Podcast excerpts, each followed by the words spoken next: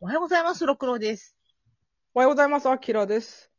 えー、青野くんに触りたいから死にたいを、ロックさんが、えー、期間文を全部読んだそうなので、その話をしていきたいと思います。す。あらすじ、えー、天然少女、ゆうりちゃんとその彼氏、青野くん。ごく普通のお付き合いをしていた二人だが、ある日突然青野くんがいなくなってしまう。絶対に結ばれないし、触れ合えない二人のデタラメで切なすぎ、切実すぎるラブストーリー。そんな話だっけ？そんな話じゃないそんな話ではないだろう。こアマゾンよ。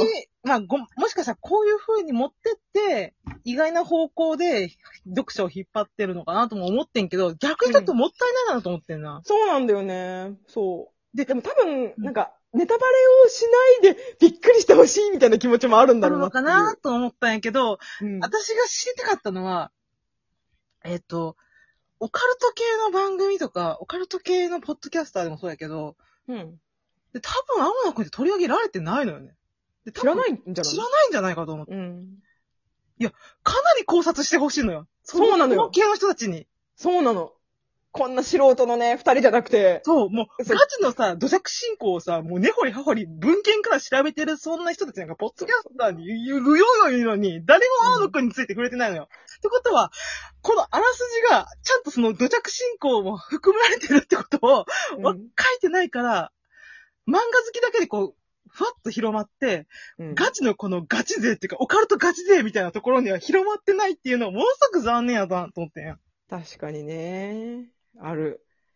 なんか、そこを文献を開いてとかっていうところまではやっぱいかないもんね。うん。考察してほしい人何人もいるもん、やっぱ。この人が読んで、うんこれどう思うやろ？あ、これはねって多分出てくると思うねん。これは昔うん聞いたことある神様の話で、みたいな。多分、あると思うんやけど、そこが出てこないのはすごい残念やなと思って。確かにね。なんか、あの、お便り送るといいかもね、そういうところに。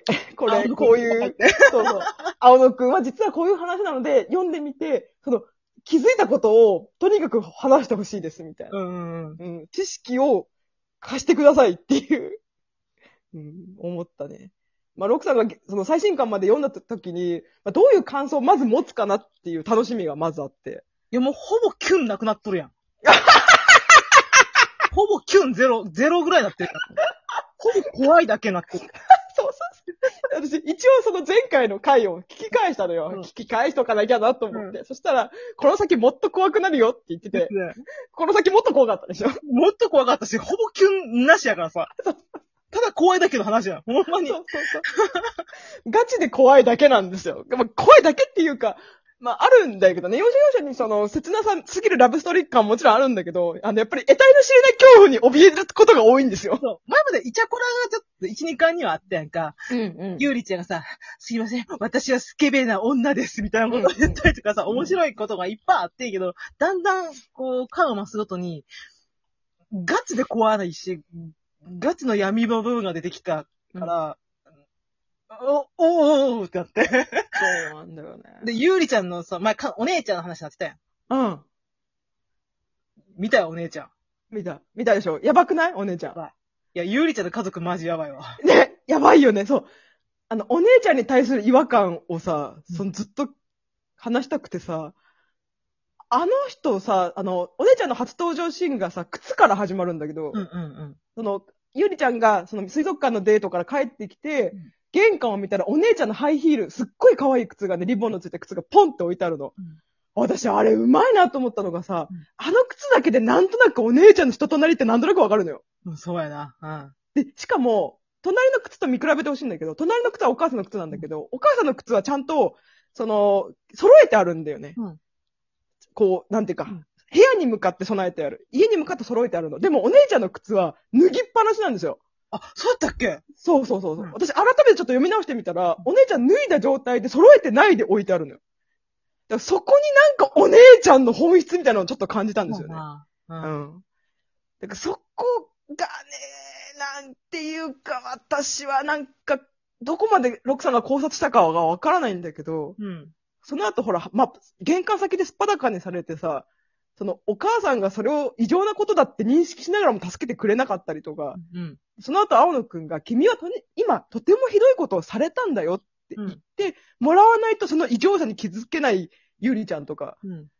で、この家は順番に生贄をみ作るんだね、みたいなことをうん青野くんが指摘したときに、うん。なんか引っかかるなって私思って。え、何？なんか、なんだろうな。なんかもともと、まあ、ぼもちろんどんどんネタバレしていきますけれども、まあ、まず、青野くんにとってゆうりちゃんって生贄になってるわけじゃないですか。うんうん自殺した時に青野くんに命をあげてるっていうう。ん。さ、さらに、その、か家庭内でも生贄だったというう。ん。うん。うん。で、その後、その最新刊まで読んだ人はわかると思うんですけれども、あの、とあるおばあちゃんが、うん生贄とかはカリノのい、カリアの家に任せておけばいいんだ、みたいな、言ってた。あるんですよ。うん。私、これ多分、カリアのお家は、その、すごい昔から、生贄を出す家だったんではないかという考察をしたんですよ。それは、それは、それや。私もそう思うわ。いや、でもわかんない。これは私の勝手な妄想だから、ちょっと話半分に聞いてほしいんだけど、うんま、カルイ、カリヤっていう家の名前からもそうなんですけど多分カル、命を狩るお家なのかなと思ったのと、あと、青野くんが青の竜兵って名前だから、清流なんですよね。はんはんはん。だからまあ、それこそ水神様とか、その竜って、やっぱ、その水を司る、その雨乞いの儀式の話だから、まあ、青野くんちはもしかしたらそういうお家なのかも。そうかも。だって水の中に入ってった話。そうそうそうそうそうそう。で、思って、で、まあ、逆に、その、せ清流、水神にとっての生贄って何かって思ったら、まあ、要は、神様の花嫁になる人、う。うん。まあ、巫女というか、その、処女の乙女うん。をやっぱ生贄に捧げると思うから、なんか、そういうお家で、しかも、なんか、ゆうりちゃんが青野くんに惹かれる理由があんまり描写されないんですよ。そうやな。うん。そう。だから、もしかしたらなんかこの、なんか、無意識化に、うんやっぱ、神に惹かれてるというか、うん。